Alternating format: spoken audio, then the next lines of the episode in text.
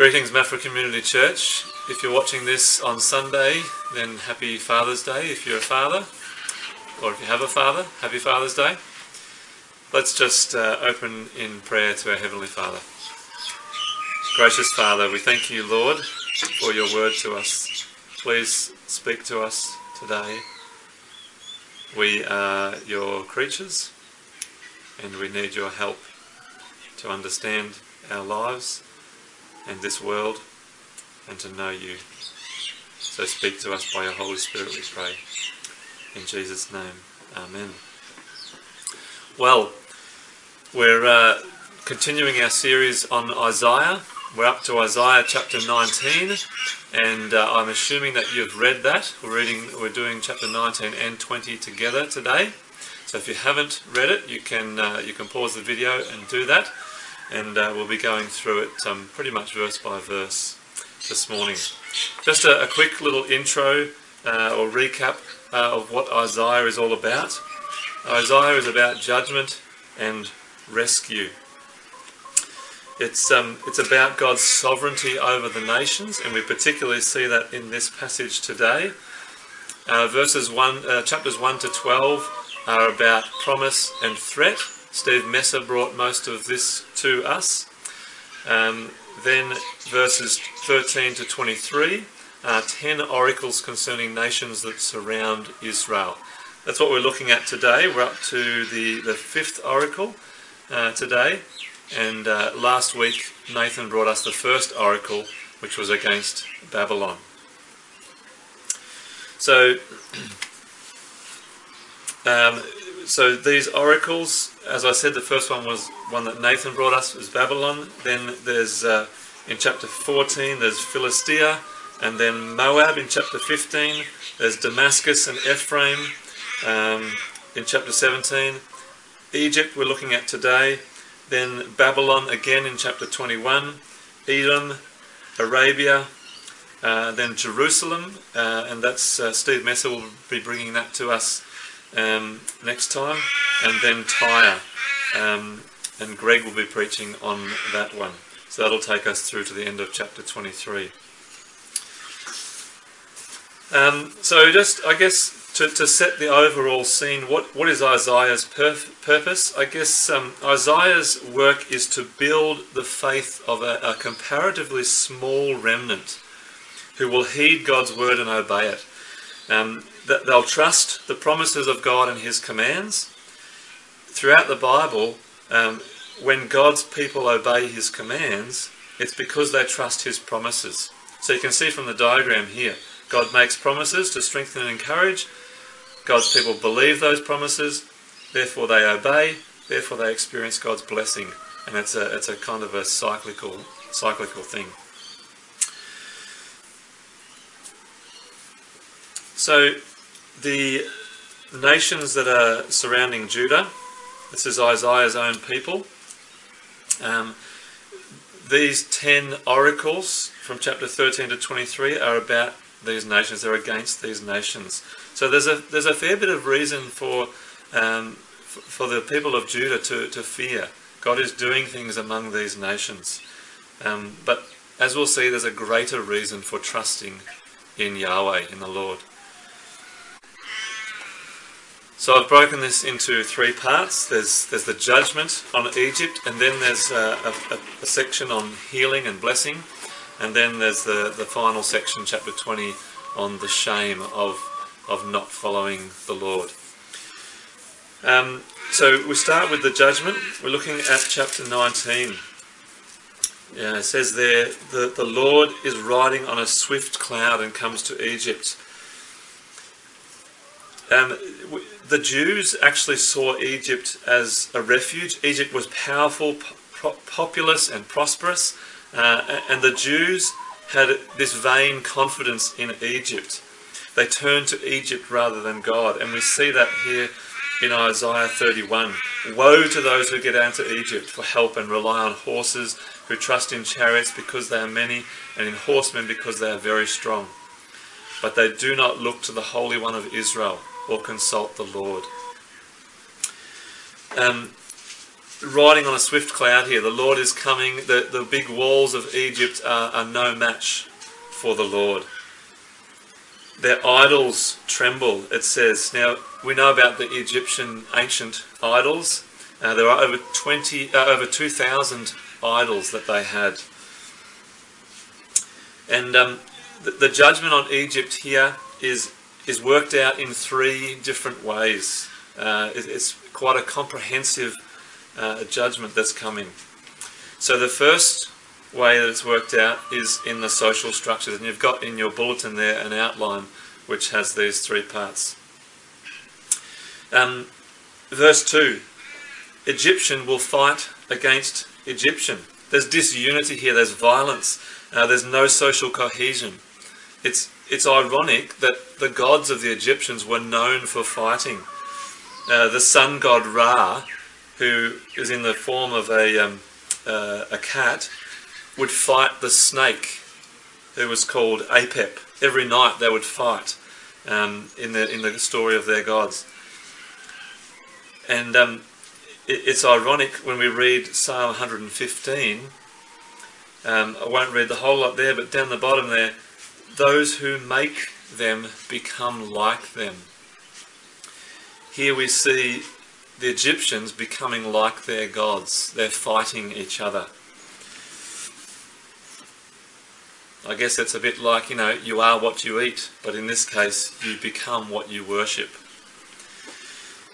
And uh, another thing to note about this is that this violence increases in degrees.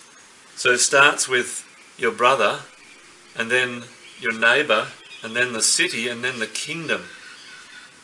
Sin starts off relatively small and, and gets bigger if left unchecked we see in verse 3 there's a lack of understanding there. Uh, the spirit of the Egyptians with them will, in them will be emptied out. They sought counsel in, in all the wrong places in verse 3. They're, they're looking for help with their idols. Now, obviously, their idols can't speak. We just, just saw that in, in Psalm 115. They have eyes, but they can't see, ears, but they can't hear, mouths, but they can't speak. They're sorcerers. They're turning for help to the sorcerers. God warned his covenant people about this, about turning to mediums and sorcerers. In Leviticus 20, verse 6, he said, If a person turns to mediums and necromancers, whoring after them, I'll set my face against that person and will cut them off from his people. Um, and necromancers and mediums are those that consult the dead. The, the true and living God says, You're not going to find help turning to the dead. Turn to me, I'm the living God. And so, verse 4, he gives them over to, uh, to a fierce and hard master. Basically, they're going to become slaves. They desired to be their own master, and they'll become slaves instead. So we see judgment on their social structures. And then from verses 5 to 10, we see the judgment on their economy. So the Nile River here, the waters will be dried up. Um, notice the, the, it starts from the sea, the sea, and then the river, and then the canals, and then to the smaller branches. There's a definite order there. Um, and it has a flow on effect the, the reeds and the rushes in verse 7. Well, probably nobody cares too much about them, but then we get to the, the bare places on the brink of the Nile, okay, a little bit further out. And then we get to agriculture, what is sown. Um, and then we get to the fish, a lack of fish. So it's, it's now affecting the industry and um, and the flow-on effects moves on. It's not just the farmers who are going to suffer; it's the labourers now in verse nine and ten. Um, they can't grow the flax, they can't grow the cotton, so the, the manufacturing of their, their fine linens and uh, and their fabrics, it's all going to come to a grinding halt. And so poverty is setting in, is going to set in broadly across the whole country. If you if you consider the, um, the, the Nile River for Egypt. Um, if you have a look at the, the satellite image here, the whole country is just desert. Uh, apart from this, this river of the Nile and the delta, uh, it's just a complete desert. This is a picture with uh, showing the, the population density. You can see the same thing. Today, nobody lives in that desert, or very few people. All the population is supported by that Nile River. And you can see a similar thing here with the satellite at night, showing the, the lights of where the people are today. So you can imagine you cut off that water supply, you ruin the whole economy uh, of, of the country. And the third uh, aspect of the judgment is on uh, how it works out politically. If we look at verses 11 to 15, uh, verse 11, the Egyptians boasted in their wisdom. I am the son of the wise, they say, um, and they boast in their heritage, a son of ancient kings. Uh, Zoan is mentioned there. Zoan, Zoan is in the northeast corner of this delta, uh, that red mark there on the map. Ironically, in Psalm 78, the field of Zoan is mentioned as the place where God performed the ten plagues, um, those wonders before Pharaoh, before he parted the Red Sea for them to cross. That, that ancient wisdom obviously got lost in the generations between Moses' time and this time, Isaiah's time. Um, Memphis is also mentioned in verse 13. Memphis is the, the yellow circle there, 21 kilometres south of Cairo. It was an ancient and very glamorous royal city. Um, its importance is demonstrated by the multitudes of pyramids and sphinxes that are around there, like this one. Um, today, it's a UNESCO World Heritage Site. You can go and visit it. Uh, and, the, and the Sphinx has uh, uh the head of Pharaoh and the body of a lion. Um, the idea is it guards the tomb, the divine power of wisdom with which Pharaoh ruled and protected his people. That's the idea of, of the Sphinx. Um, but, of course, the, the princes of Memphis have become deluded, it says in verse 13. It's like what it says in Isaiah For the Lord of hosts has a day against all that is proud and lofty against all that is lifted up, and it shall be brought low. And again, uh, in chapter 5, 21, Woe to those who are wise in their own eyes and shrewd in their own sight. Verse 14 Egypt's political leaders stagger like a drunk man. There's no clear direction. It's like, you know, when the police pull over a, drunken motorist and they say, walk the line, and, and they just can't do it. They stumble one way and then the other. Um, and I guess not even your average drunkard would, would stumble in his own vomit. But this is this is what's happening. That the shame of these leaders uh, is their own undoing. And note in verse 14, this is God's doing. God has made a remarkable example out of Egypt um, for his people Judah to see and to heed. And he points it out here, lest they attribute it to chance. Where did the spirit of confusion come from? God, God's not a, not, he's not a God of confusion, is he?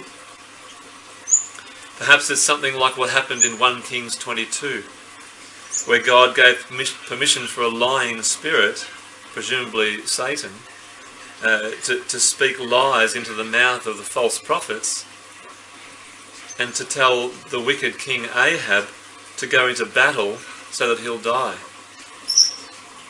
God himself doesn't lie, but he does use the father of lies, the devil, um, to accomplish his purposes, which are always for good. Uh, what the devil purposes for evil, God purposes for good. And, and Satan is just a tool in God's hands. And, and so God's judgment on Egypt is comprehensive. Their social structures, their economy, their political um, political uh, stability, their livelihoods, it, it's all going to come crashing down.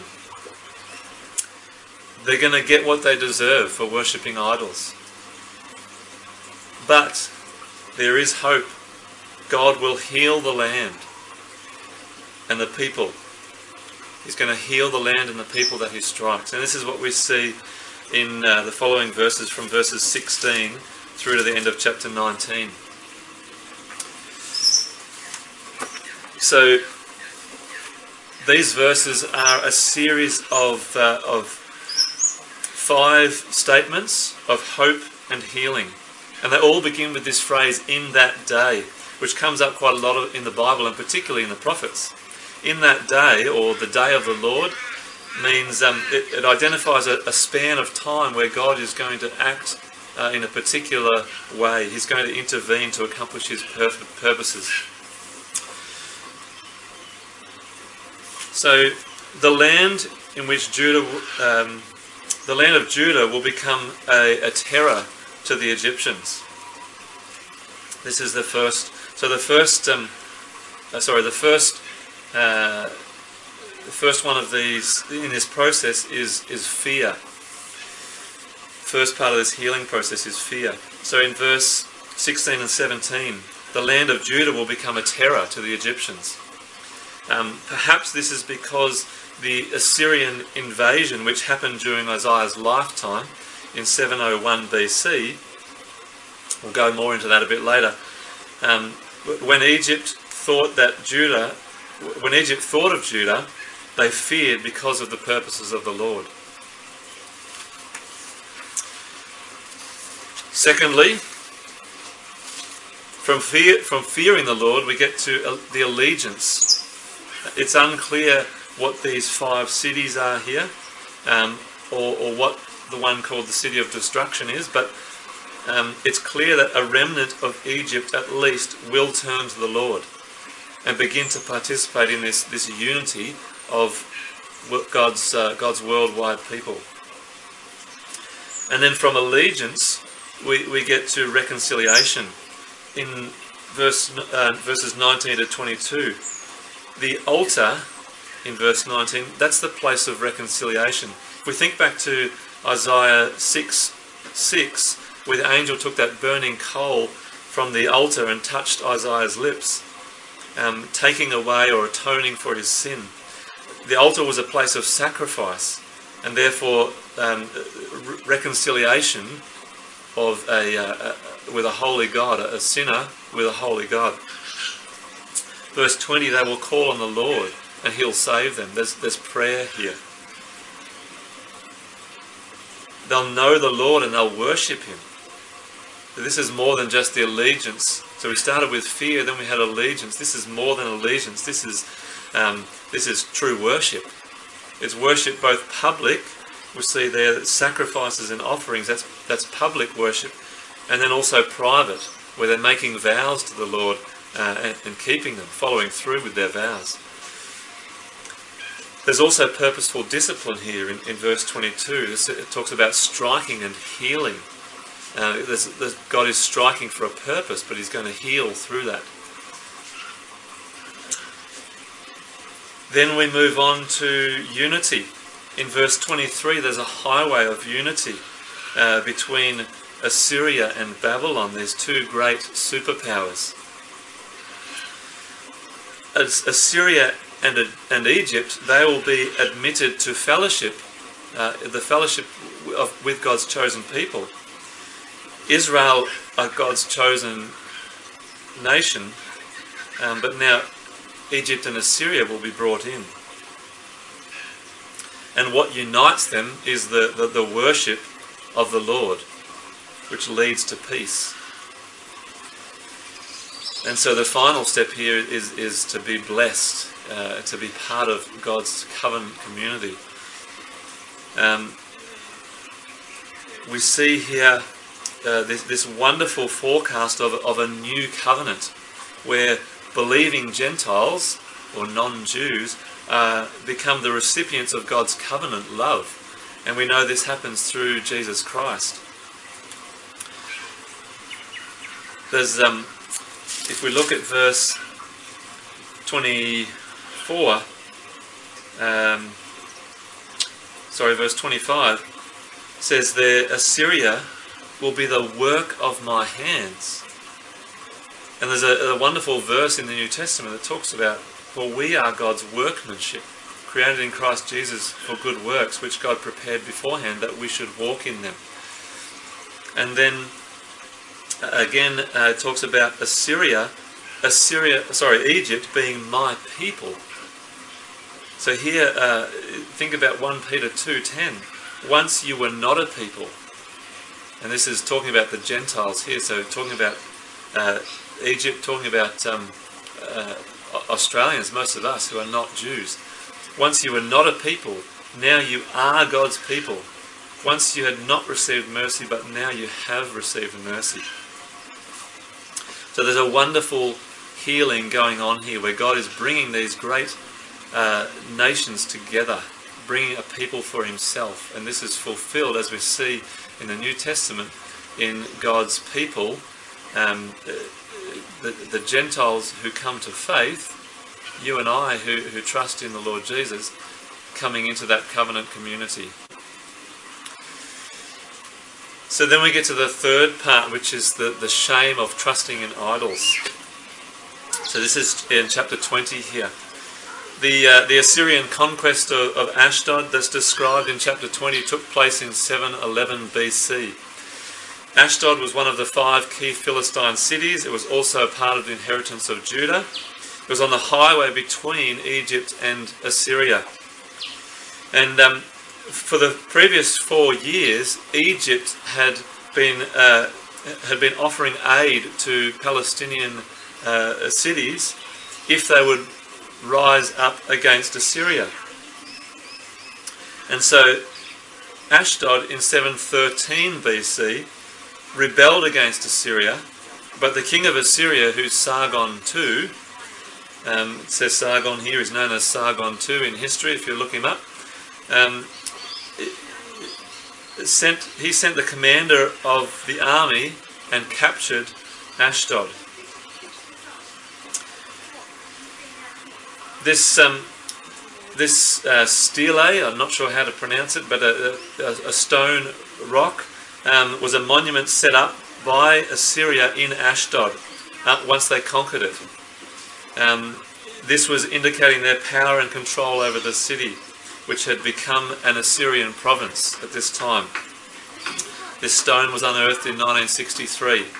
Um, again, just a wonderful uh, example of how archaeology uh, uh, it gives evidence for, for the Bible's truth.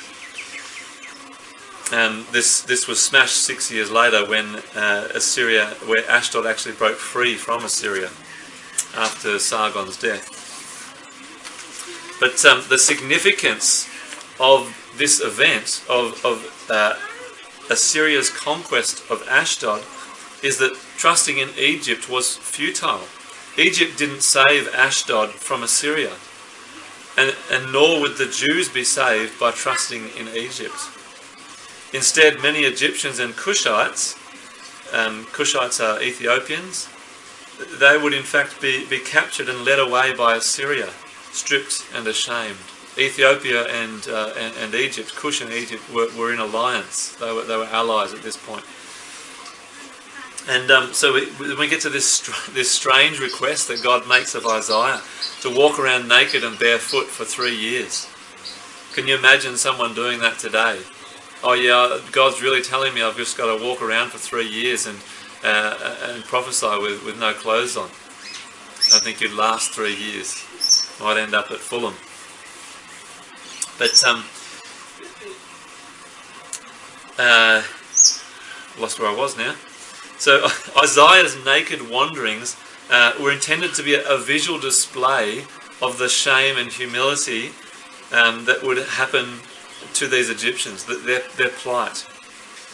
Um, it, it points to the futility of trusting in this great superpower. And um, when it actually happened, we see in verse 5 and 6, people would realize that Egypt's great wealth and power were actually no match for the purposes of, of the Lord. The prediction of the Egyptians and the Cushites being led away uh, captive would be fulfilled in 701 BC after the Battle of Eltekeh, which was, a, which was near um, Ashdod, as you can see on the map there. Um, Judah had made an alliance with Egypt, despite God warning them against it. Against it, and so Egypt attempted to fulfill its pro- promise to Judah um, by putting an army in the field. But they were defeated at Eltekeh by the Assyrians under the rule of Sennacherib, who was uh, the king after, after Sargon. From here, the Assyrians sieged Jerusalem. Uh, this is what's recorded in 2 Kings 18 and 19. And without the help of Egypt, Hezekiah, king of Judah, only had the Lord to turn to, and he did turn to the Lord. Um, and Sennacherib uh, uh, besieged Jerusalem, um, but he didn't destroy it. Uh, it was the, the only city in, uh, that, that, destroyed 46 cities um, across Judah, and Jerusalem was the only city that um, the Assyrians didn't record that they'd actually destroyed. Um, all the others, that they boasted about how they destroyed them completely, but Jerusalem they didn't. Um, from 2 Kings 19, uh, this is the account. And the, the night the angel of the Lord went out and struck down 185,000 in the camp of the Assyrians. When the people arose early in the morning, behold, these were all dead bodies. Then Sennacherib, king of Assyria, departed and went home and lived at Nineveh.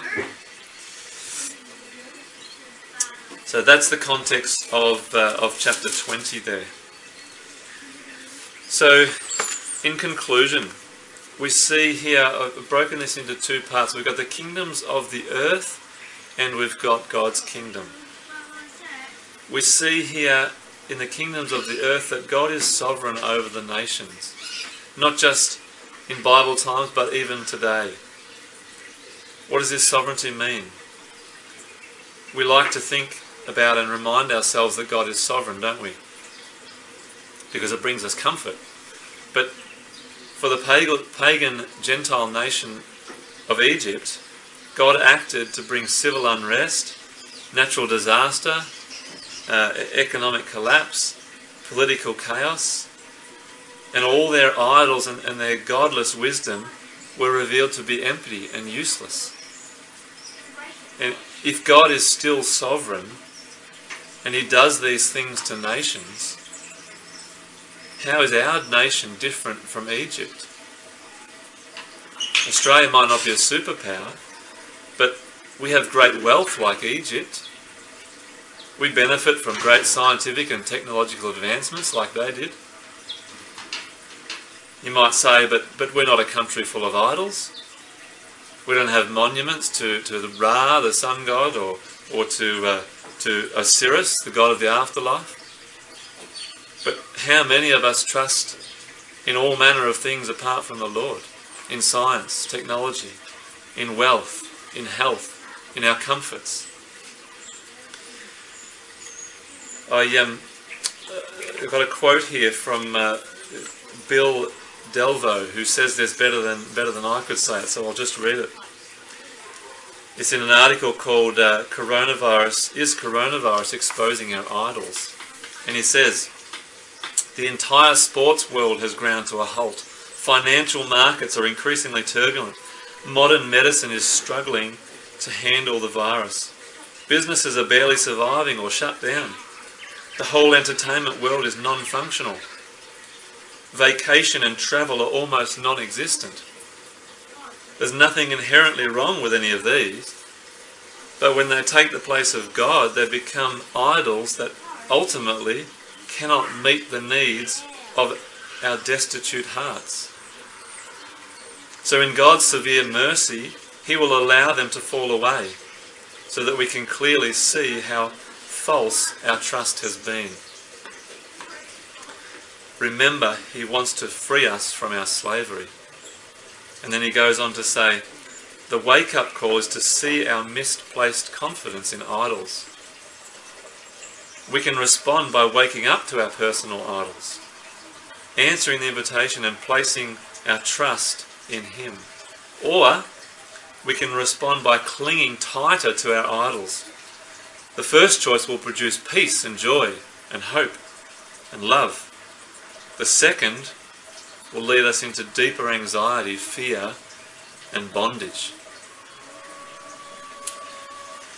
So God brings affliction for a purpose here the striking and the healing from verse 22. We were reading in Psalm 119 the other day.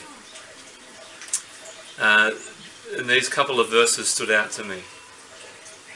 Before I was afflicted, I went astray, but now I keep your word. And it's good for me that I was afflicted, that I might learn your statutes. That there is purpose. For, for the person who trusts in the Lord, there is purpose to the affliction.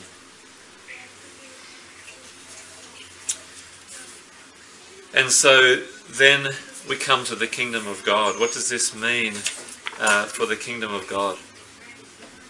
Ultimately, what we see in this passage is that while God is sovereign over the kingdoms of mankind, he himself is building a, a kingdom that transcends all human kingdoms.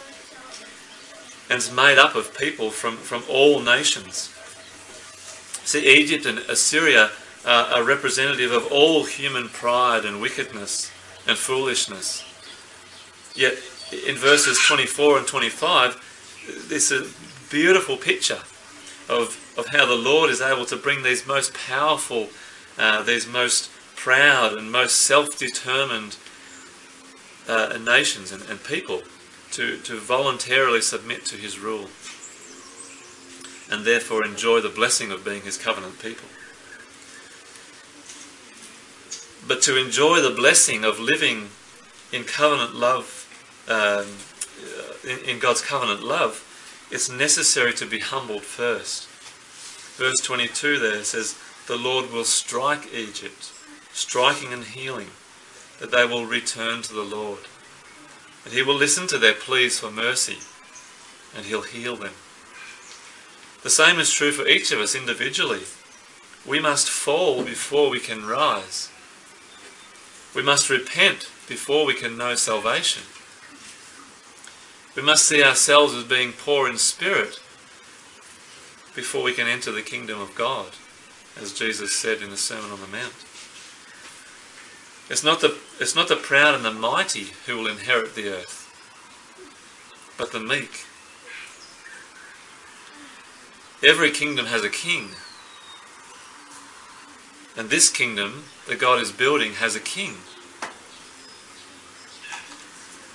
The king's name is Jesus.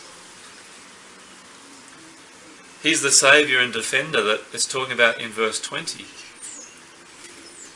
He's the saviour because he bore our sins in his death on the cross.